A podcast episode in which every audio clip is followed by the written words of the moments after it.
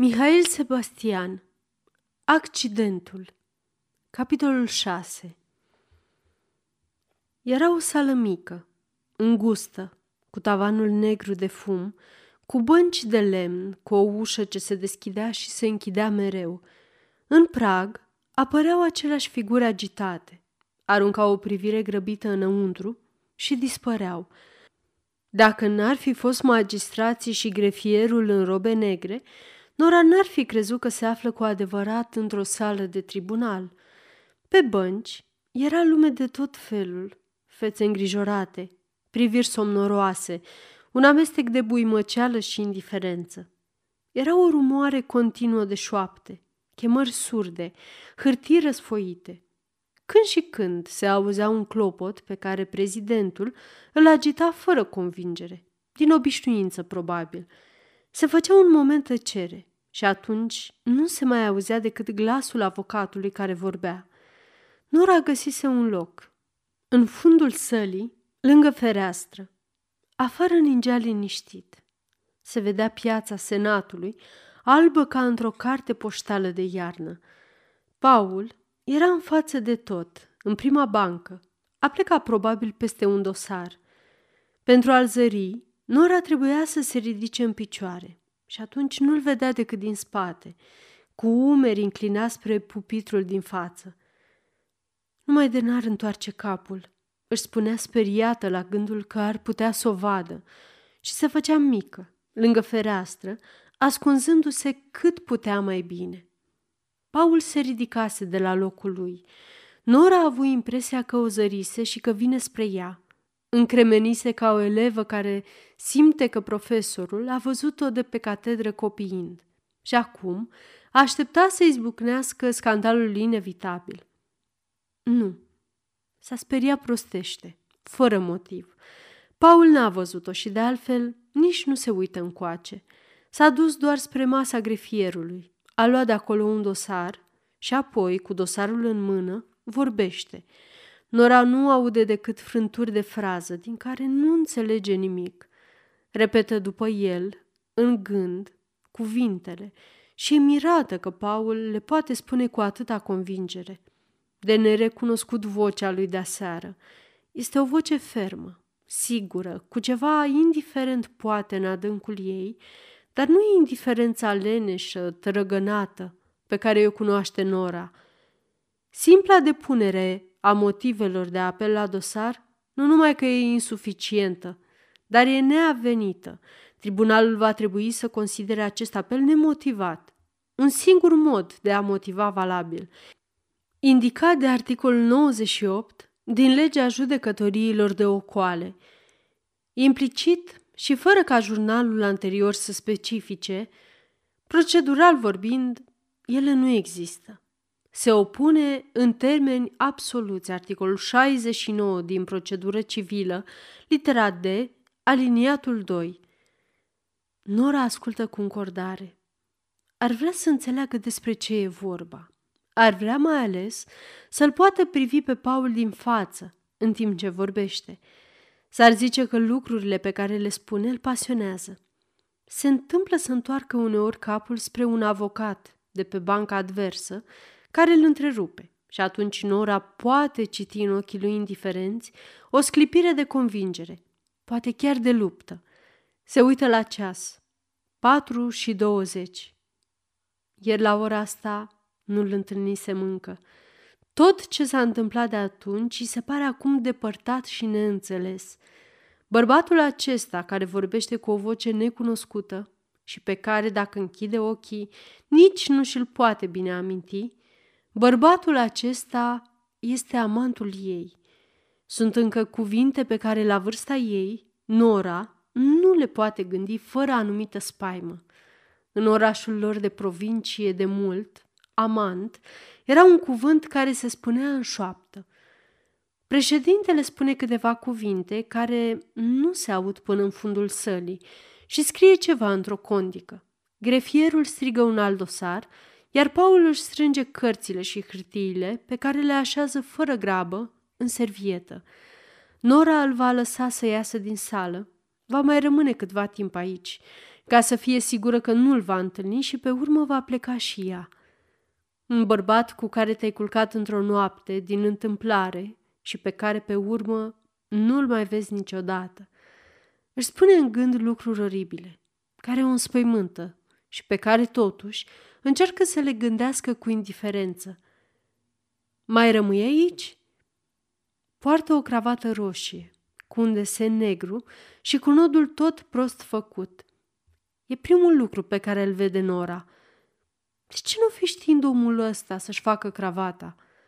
Paul o ia de braț și o duce spre ușă. Ea îl urmează fără să-l privească. Ce bine era acolo, lângă fereastră. Cum de m-a zărit? De ce a venit spre mine? Îi e frică de el. Ar vrea să fie singură. Ar vrea din toată inima să fie singură. O acțiune cambială rău introdusă nu poate să înlocuiască onorat tribunal. Aude Nora din prag câteva cuvinte pe care cineva le spune la bară, agitând un dosar, dar sfârșitul frazei se pierde, căci între timp au ieșit afară, pe un culoar îngust, cu și mai multă lume decât era înăuntru. O acțiune cambială rău introdusă. O acțiune cambială rău introdusă. Repeta ea mecanic, încercând să alunge gândurile, să amâne explicația care se apropie. Cât de mult știe omul ăsta să tacă, își spuse Nora pe stradă, mergând alături de Paul. Nimic pe obrazul lui nu arăta nici curiozitate, nici bucurie, nici necaz. Îi fusese teamă că venirea ei îl va supăra. Nici măcar atât. Nu, nici măcar atât. E ca și cum n-aș fi. Se înserează. Nisoarea a încetat, dar e foarte frig. Nu trebuie să crezi că am venit să te caut. Începe tot ea să vorbească. Trec pe aici prin fața tribunalului în fiecare după masă. Am câteva ore de franceză la un institut particular din apropiere. Poate că nu ți-am spus că sunt profesoară. N-am avut când. Se opri din vorbă, surprinsă de propriul ei cuvânt. N-a avut când să-și spună cele mai simple lucruri despre ea. Poate că dacă nu i-ar fi fost numele gravat pe placa de alamă, de acasă, nici acum nu știa cum o cheamă. Și nici nu i-ar fi spus, dar a avut când să devină în câteva ore amanta lui. Ce stupidă ești, Nora! Ar vrea să tacă, dar acum, după ce a început să vorbească și s-a întrerupt deodată, fără motiv, tăcerea e mai grea decât înainte. Te rog să mă ierți că m-am uitat azi prin hârtiile dumitale de pe birou. Ți-am răsfoit agenda și de acolo am văzut că azi, după masă, trebuia să fii în tribunal.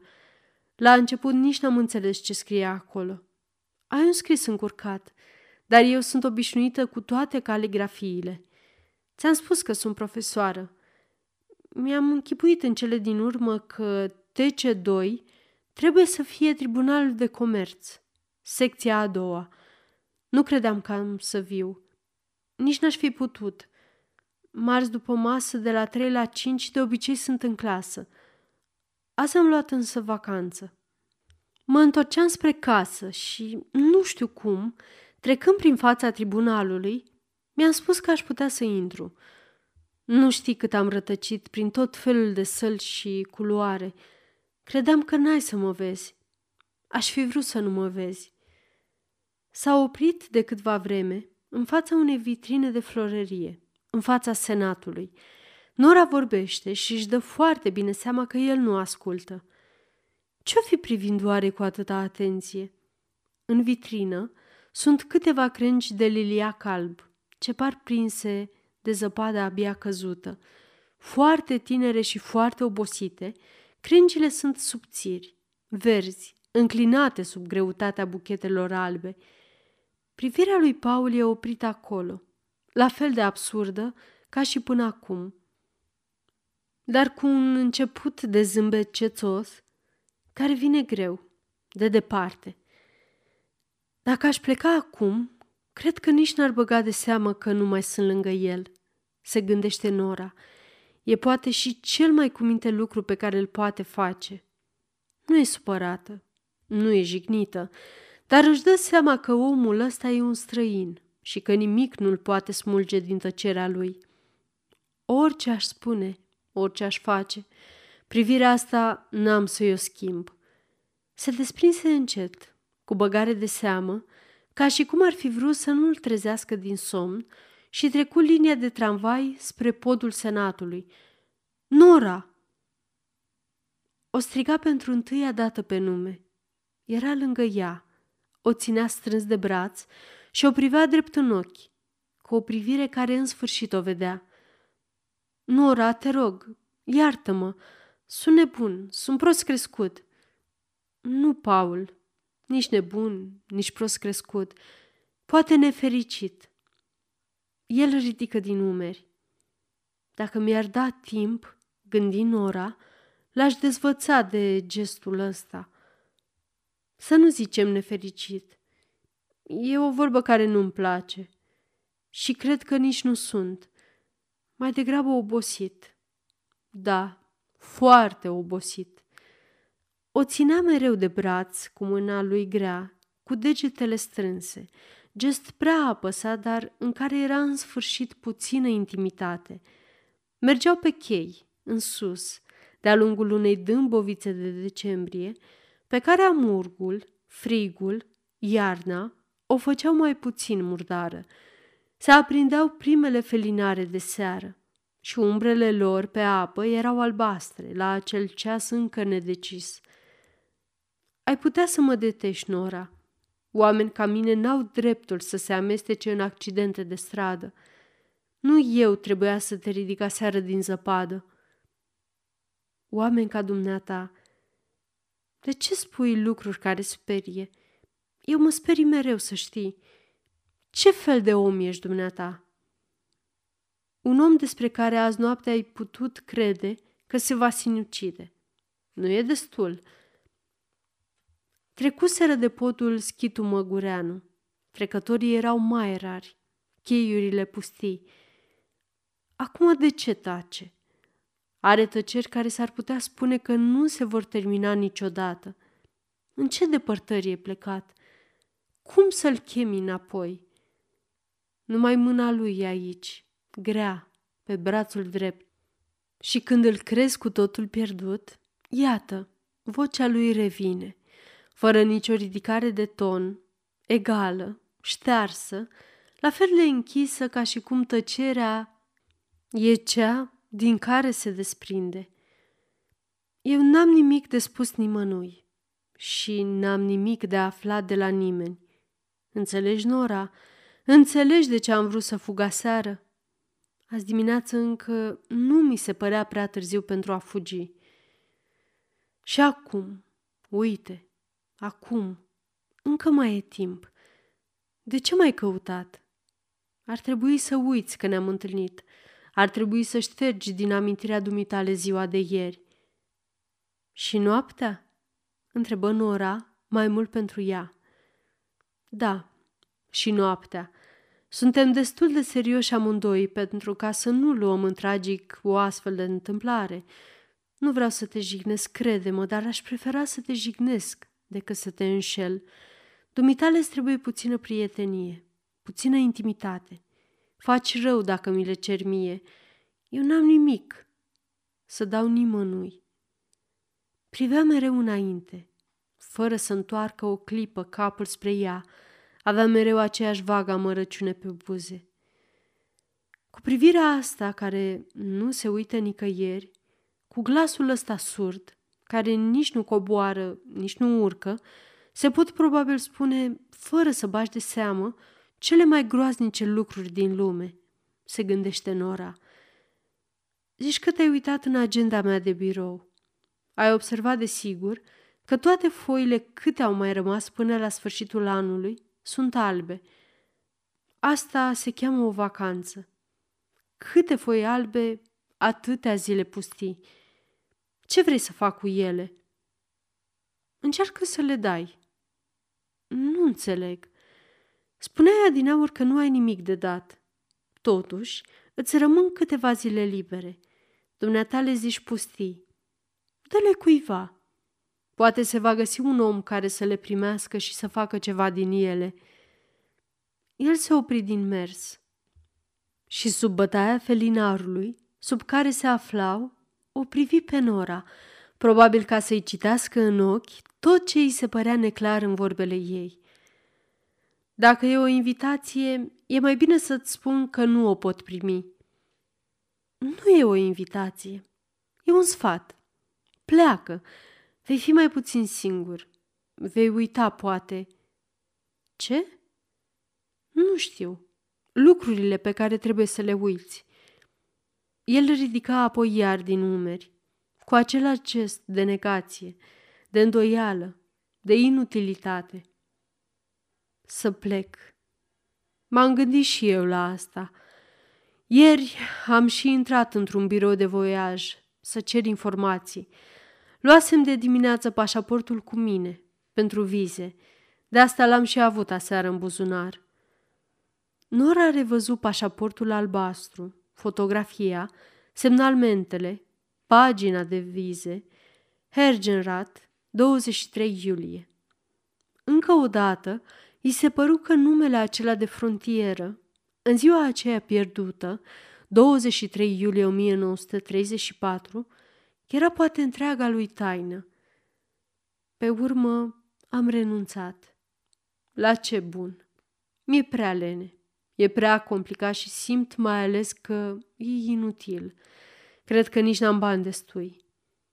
Erau pe podul Elefterie. Se rezemaseră de parapetul podului și priveau înainte, spre cele două mari artere ce se deschideau în unghi în fața lor.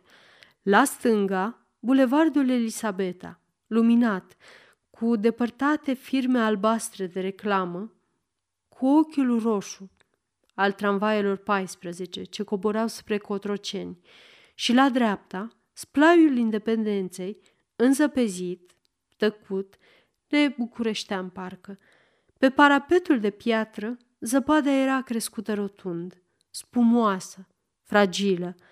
Nora își scoase mănușile și luă în amândouă mâinile zăpadă, ținând-o în palmele deschise, cu băgare de seamă ca pe o pulbere fină. Ai fost vreodată iarna în munți? Întrebarea Norei părea că îl readuce din cine știe ce gânduri pierdute, căci răspunse târziu, după o tăcere prea lungă. Nu, iarna niciodată. Vara am urcat de câteva ori, la peșteră și pe omul, dar iarna niciodată. Păcat, e așa de frumos. Vezi, acolo ar trebui să pleci. În munți. Nici nu se osteni să-i răspundă. Cu o ridicare din umeri, totul devenea inutil. Nora insistă. Ai făcut vreodată schi? Nu. Ar trebui să încerci. Și pe urmă, deodată, luându-l de mână și silindu-l să se întoarcă spre ea, îi spuse privindul în ochi. Vino cu mine în munți, să facem schi. Îl privea prea fix pentru ca el să-i poată și de astă dată răspunde cu o tăcere. Aceasta este o înregistrare Cărțiaudio.eu. Pentru mai multe informații sau dacă dorești să te oferi voluntar, vizitează www.cărțiaudio.eu. Toate înregistrările Cărțiaudio.eu sunt din domeniu public. E o copilărie, Nora. De asta ți-o și propun. Pentru că e o copilărie. Ascultă-mă, Paul. Dă mie vacanța dumitale. Adinaur, crede-mă, nu ți-aș fi cerut-o, dar acum ți-o cer. Dă-mi-o mie. El nu răspunse nimic. Cel puțin n-a zis nu, se consolă Nora în gând. Pe pod, vântul de seară bătea redeșteptat din calmul de până atunci. Castanii albi se scuturau pe trotuarul de zăpadă ca de o prea fragilă floare. Coborau spre centru, pe bulevardul Elisabeta. Luminile, primele vitrine, lumea grăbită de ger, îi dădeau norei o impresie de întoarcere în oraș. Vorbea tot ea, mulțumit acum că tăcerea lui întârzie răspunsul. Nici eu nu știu prea bine ce să fac cu vacanța mea. Voiam doar să nu o petrec aici, în București. Sus, în bulevardul Dacia, mă simt foarte bine, dar nu în zilele de sărbătoare, când am impresia că toată lumea pleacă și numai eu rămân singură. Mai rău decât singură, abandonată. Încercă să spună ultimul cuvânt cu puțină ironie, dar glasul nu ajuta. Abandonată era un cuvânt care îi dădea copilărește lacrimi. Din fericire, el era prea obosit sau prea neatent ca să o observe. Mă gândeam și eu să plec, dar nu știam unde. Poate la predeal, la tabăra deschide la ONEF. Dacă aș fi găsit tovarăș de drum, aș fi preferat să urc în grup mic, la o cabană, la Ialomicioara sau pe Postăvar sau la Bâlea, în sfârșit, undeva departe. De ce nu vrei să fii dumneata tovarășul meu? Înțelege bine ce s-a întâmplat între noi până acum. Nora ezită un moment. Ar fi vrut să spună astă noapte, dar era o preciziune care o speria. E șters, e uitat, e neavenit, cum spuneai dumneata la tribunal. Eu îți fac o propunere de camarad. Plecăm cu bocanci în picioare, cu sacul de drum în spinare. Plecăm, repetă el șters. Când plecăm? Astă seară, răspunse Nora și abia atunci își dădu seama că întrebarea lui putea să fie o acceptare, deși era pusă vag, cu aceeași eternă ridicare din umeri. E adevărat? Primești? Vrei să mergem?" Nu, Nora. De ce insiști? E inutil. Totul e inutil. Glasul lui o descuraja. Era ceva definitiv căzut, definitiv frânt, în oboseala cu care vorbea el. Și totuși, un moment, plecarea îi se păruse posibilă. De ce te încăpățânezi, Paul? Ești un om care ai pierdut la toate jocurile. Singur spunea din aur, eu n-am nimic să dau, nimic să pierd. Ei bine, pentru că în niciun caz nu mă poți pierde, pentru că nu mai ai ce risca, primește plecarea asta ca pe un joc și lasă-mă să joc eu pentru dumneata. Se oprise, într-adevăr, în fața unei vitrine cu articole de sport, pe bulevardul Elisabeta, în colțul căii Victoriei. Erau expuse schiuri, patine, bastoane cu vârf de fier, bocanci, un întreg arsenal de instrumente de lemn și de metal, care străluceau în vitrină pe o zăpadă artificială de vată și paiete albe. Un manechin îmbrăcat în schior, cu echipamentul complet, gata de drum, surâdea fericit, cu un surâs fericit de cinematograf. Paul privea, aproape fără să le vadă, toate aceste instrumente care îi se păreau complicate și mai ales fără interes. Te rog să nu râzi de mine, Paul, dar eu când sunt foarte nefericită, fiindcă mi se întâmplă și mie să fiu uneori, nu putu să sfârșească fraza. Îi veniseră din nou neașteptate lacrimi în ochi. Abandonată, nefericită. Câte cuvinte greu de spus. Încercă să se corecteze. când îmi merge rău, când totul iese prost, când mi se pare că sunt urmărită de ghinion, ei bine, atunci îmi cumpăr ceva nou. O rochie sau, sau, dacă n-am destui bani, o eșarfă, un fleac. Nu din cochetărie și nici din frivolitate, mai mult din superstiție, ca să conjur soarta, ca să o păcălesc – mi se pare că îmbrăcată altfel nu o să mă recunoască. O să mă confunde cu altcineva. O să treacă pe lângă mine fără să mă vadă. Dumneata, care ești un om superstițios, de ce nu ai superstiția de a începe ceva din nou? De ce nu vrei să faci un lucru pe care nu l-ai mai făcut niciodată până acum? Intrase înăuntru neconvins. Nora vorbea pentru el, lua informații, cerceta cu atenție lucrurile care îi se arătau. Era o librărie invadată de sportivi. Etajele cu cărți erau părăsite și toată lumea se îmbulzea la raionul de sport. În ajun de vacanță, era acolo un freamă de plecare, un clinche de patine, o febrilitate continuă. Bocance enormi, cu talpa prinsă pe margine într-un clește de metal, miroseau o piele groasă, de curând tăbăcită. Schiuri negre, rezemate de perete cu botul în sus, semănau cu niște luntri subțiri de pescar, trase la mar, pe uscat. Totul avea un miros aspru de pielărie, de lemn ceruit, de pânză impermeabilă, cămăși și soatere de culori tari dădeau întregului magazin un aer festiv, pavoazat. Un aparat de radio, deschis, transmitea buletinul sportiv de la ora 6. Predeal, grosimea stratului de zăpadă 46 de centimetri, Sinaia grosimea stratului de zăpadă 30 de centimetri, zăpadă favorabilă. Vocea speakerului se amesteca cu întrebările clienților, cu răspunsurile vânzătorilor. Ridică mâna dreaptă în sus. Vrei? Îl rugă Nora. El se supuse cu bunăvoie, dar cu oarecare stângăcie. Se vedea în oglindă, măsurându-se cu lungimea schiurilor, mult mai înaltă decât el. Botul schiului îi ajungea în podul palmei. Trebuie să fie cu cel puțin 40 de centimetri mai înalt decât înălțimea omului, îi explica ea absorbită. Uneori, ridica îngrijorată ochii spre el, mai mult pe furiș, ca și cum i-ar fi cerut un semn de aprobare, un consimțământ. E intimidat, gândi ea, văzându-l rămas cu schiurile în mână și neștiind ce să facă cu ele. Intimidat, îi se păru un progres. Era oricum altceva decât indiferent. Asta la ce servește?" o întrebă Paul, văzând-o că ține în mână niște arcuri de oțel pe care se silea să le înșurubeze singură pe un suport plat, ca o talpă de patină. Părea să pună întrebarea cu oarecare interes.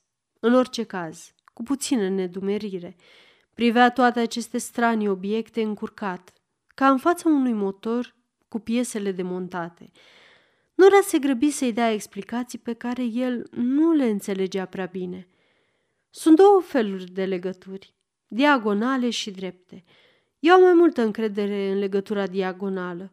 Nu e prea flexibilă, dar e solidă. Te împiedică puțin la telemarc, dar nu o să încep din primele zile să faci exerciții de telemarc. Principalul e să ai bocanca bine angrenată pe schi.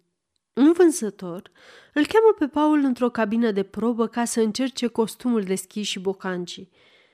Mă chem când ești gata, îi spuse Nora. Îi era teamă să nu-l lase singur. Licărul acesta slab de curiozitate, pe care începe să-l citească în ochii lui, nu trebuie să piară. E un joc pe care trebuie să-l joci până la urmă. Dar nu se va descuraja. Nu va fugi el, care fuge atât de ușor. În costumul albastru era cu totul schimbat. Cât e de tânăr, gândi Nora. Regăsea dincolo de oboseala lui acea nedefinită expresie de copilărie pe care o surprinsese aseară de la prima lor încrucișare de priviri. Sunt ridicul, nu? Da. Și-ți pare rău? Fii și dumneata odată ridicul în viață. Să vezi că prinde bine. Haina nu-i plăcea Norei. Avea un cusur la mâneci și nasturii trebuiau schimbați. O trimitem imediat la atelier, spune vânzătorul. Jumătate de oră e gata. Și într-o oră cel mai târziu, adăugă Nora, trebuie să fie acasă. Dar nu mai târziu, te rog, fiindcă plecăm chiar astă seară. Îi vorbea vânzătorului, dar în timp îi se adresa fără să-l privească lui Paul. Va protesta? O va dezminți? Astă seară. La urmă urmelor, nu va fi cea mai mare prostie din viața mea, își spunea Paul, privindu-se acasă în oglindă. Chipiul albastru de stofă, cu cozorocul scurt și rotund, semăna cu o șapcă de liceu. Buzunarele hainei, mari, aplicate, închise soldățește cu nasturi, îi aminteau tunica din școala militară. Ca un licean, ca un elev cu termen redus, zâmbi el vechilor amintiri regăsite. Umbla prin odaie pentru plăcerea de a-și auzi bocancii pe parchet, sunând cu vechiul lui glas greu din nopțile de gardă. Ce bune erau acele nopți, albe, treze, singur pe câmpul înghețat de la Cotroceni, fără niciun gând, fără nicio așteptare, scrutând departe noaptea de iarnă, prin care străbătea câteodată, nu se știa de unde, un țipăt venit de dincolo de orizont, poate din munți, poate din păduri. Se uita la hainele de oraș pe care le dezbrăcase, la paltonul atârnat în cuier. Dacă ar putea, despărțindu-se de ele, să se despartă de el însuși, dacă ar putea, îmbrăcând această haină nouă, să înceapă o viață nouă. E o copilărie, desigur, dar e o copilărie în care ar voi să creadă. Cine e omul acesta tânăr din oglindă, cu chipiul lăsat pe frunte, cu gâtul gol, cu haina de stofă aspră închisă până sus? Nu cunosc. Mi se pare că l-am mai văzut pe undeva, dar nu-l cunosc. Am făcut până astăzi, își spuse Paul, atâtea prostii rezonabile și toate au ieșit prost. Voi face în sfârșit o prostie stupidă, o prostie complet lipsită de sens. Poate că aduce noroc. E încă intimidat de schiuri, pe care nu știe cum să le țină pe umeri, iar cele două bastoane, cu cercul lor de lemn și metal din vârf, îl încurcă și mai rău. Își amintește de la cinematograf curse vijelioase de schi, schiori zburând într-un nor de zăpadă și totul îi se pare fantastic, irealizabil. Îi e greu să înțeleagă cum aceste două lopeți mari, negre, cu legăturile lor de fier, cu complicatele lor catarame, șuruburi și arcuri, pot deveni pe zăpadă atât de repezi, atât de plutitoare. Ar voi să se poată privi în oglindă, instala pe schiuri, ca în plină cursă. Nora i-a arătat de câteva ori cum se introduce bocanca în lengătură, cum se fixează piciorul pe schi. Dacă ar încerca, aliniază cele două schiuri pe covor, cu botul în sus, unul lângă altul, perfect paralele și foarte apropiate, cum spunea Nora, și se căznește să potrivească arcul de oțel al legăturii pe tocul bocancii, exact în scobitura adâncă a tocului. Arcul e prea nou și resortul funcționează greu. La piciorul drept a mers în cele din urmă, dar la cel stâng rezistă încă. În genunchi, cu chipiul dat de necas pe spate, îndârjit de rezistență, Paul se luptă cu acel arc prea scurt sau poate prea puțin flexibil. În această luptă îl surprinse soneria de la intrare. Cine putea fi? Desigur nu Nora. Se înțeleseseră că se vor întâlni la gară, un sfert de oră înainte de plecarea trenului. Atunci cine? Era furios că nu era lăsat în pace să-și fixeze bocanca stângă pe schi. Era furios că era acum obligat să o desfacă și pe cea dreaptă. Cu schiul în picior, nici n-ar fi putut încăpea în vestibul. De afară se suna mereu. Viu îndată! Așteptați-mă că viu!"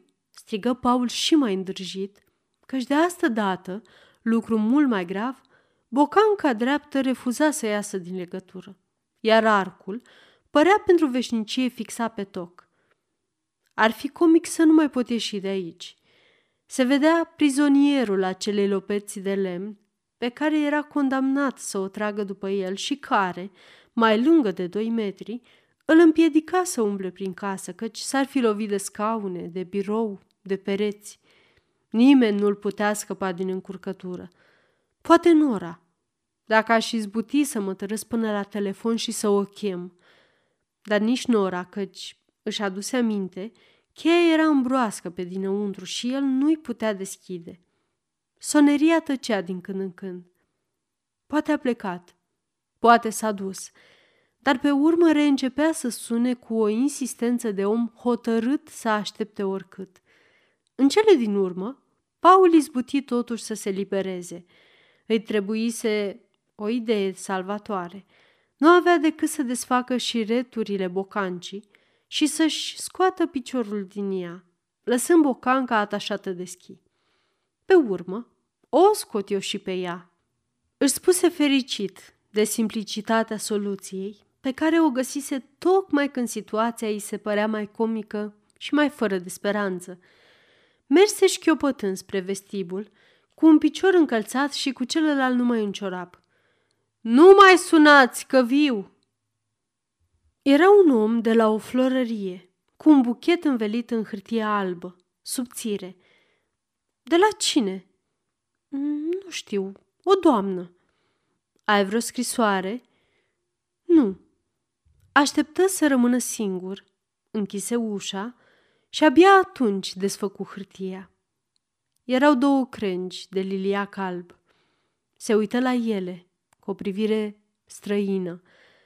De unde veneau? De unde veneau? Le ținea în mână cu un sentiment nedeslușit de întârziere, de inutilitate. Poate că e o greșeală. Poate că nu sunt pentru el. Nu avea curajul să le mângâie. Le simțea departe răsuflarea rece, fără putere, flori de zăpadă. Totuși, înclinarea lor pe creanga ușor îndoită, sub greutatea buchetelor, avea ceva robust și delicat. Cunoștea această înclinare ca un obraz ce se apropie, ca o privire ce se întoarce puțin înapoi, peste umăr. Era gestul întrebător al lui N, era așteptarea ei timidă în fața unei prea lungi tăceri. Lăsă florile să-i cade din mână, undeva, pe fotoliu sau pe divan, nici el nu știa prea bine unde. Avea impresia că îi cerea un răspuns și nu știa pe care să-l dea. Totul avea acum un gust de trezire amară din beție. Camera era într-o dezordine tristă, de noapte pierdută. Ce sens aveau toate lucrurile acestea, trântite pe unde se nimerea, dulapul deschis, rufele pregătite pentru împachetare, rucsacul aruncat într-un fotoliu. Se împiedică de cele două schiuri, rămase pe jos, de-a curmezișul, în mijlocul odăii. Îi era rușine de îndrăgirea cu care, cinci minute înainte, se luptase cu ele să le monteze și să le demonteze. Acum erau acolo ca niște jucării stricate. Cât de stupid sau cât de nenorocit trebuia să fie pentru ca, un moment măcar, să se fi lăsat antrenat în această plecare absurdă. Anne revenea. Florile trimise înainte întrebau pentru ea dacă poate reveni. Nu știu, Anne, nu știu. Cred că nu trebuie. Cred că e mai bine să nu vii. Spunea tare cuvinte de împotrivire, dar simțea că, dincolo de voința lui, ceva răspunsese pentru el și acceptase. Nu știa ce se va întâmpla mai departe și nici nu încerca să facă presupuneri. Un lucru era limpede. N va veni. Poate că în momentul acesta e jos în stradă și îl așteaptă. Poate că de la portiera micului ei automobil albastru se uită spre fereastra lui ca să-l vadă apărând acolo. Poate că e de ajuns un semn pentru ca în câteva clipe ea să fie sus. Vine atât de târziu, dar vine. Nu este în el niciun elan care să o întâmpine, dar nu e nicio voință care să o alunge. Mai rămâne undeva, dincolo de toate amintirile, dincolo de toate evidențele, mai rămâne gândul copilăros, dar încă viu, că iubirea lui nu e pierdută, că o serie absurdă de coincidențe și erori i-a despărțit și înșelat, dar că totul poate să fie explicat, totul poate fi regăsit. Mai e încă timp, mai e încă timp.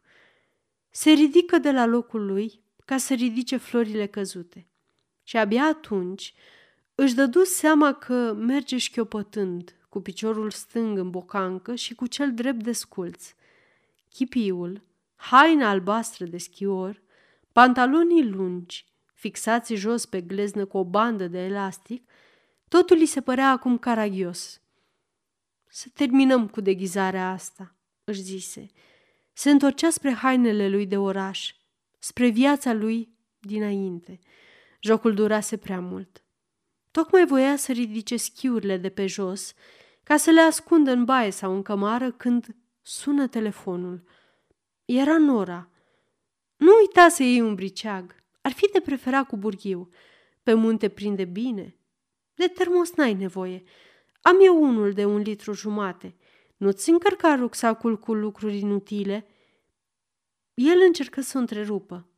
Ar fi vrut să-i spună, Nora, eu nu plec. Eu nu pot să plec. Dar ea continua să-i dea o mulțime de sfaturi. Un pulover gros și, dacă se poate, o veste de lână. Nimic de mâncare, înțelegi? Absolut nimic. Am târguit eu tot ce trebuie. Și pe urmă, fără tranziție, cu aceeași voce grăbită care dădea instrucțiuni de plecare. Ă, ți-am trimis două crengi de liliac. Cred că le-ai primit. Aș vrea să-ți fi făcut plăcere. Mi se părea când ne-am oprit în piața Senatului, în fața floreriei, mi se părea că te uiți la liliacul din vitrină cu nu știu ce zâmbet trist. Mă gândeam să nu-ți spun că vine de la mine, dar pe urmă m-am răzgândit. Nu vreau să-ți dau enigme de dezlegat înainte de plecare. Închise telefonul, făcându-l atent că trenul pleacă exact la 12 și 10. Paul rămase dezorientat, amețit. Pentru a doua oară ar fi vrut să o întrebe Ce cauți dumneata? Ce vrei dumneata? Prin ce instinct sau prin ce întâmplare femeia aceasta, pe care o cunoaște de 24 de ceasuri, intră în viața lui prin porțile cele mai secrete? Prin ce repetate coincidențe se substituie iubitei pierdute tocmai acolo unde un moment el poate spera că o regăsește? Își luă capul în mâini și rămase multă vreme pe gânduri.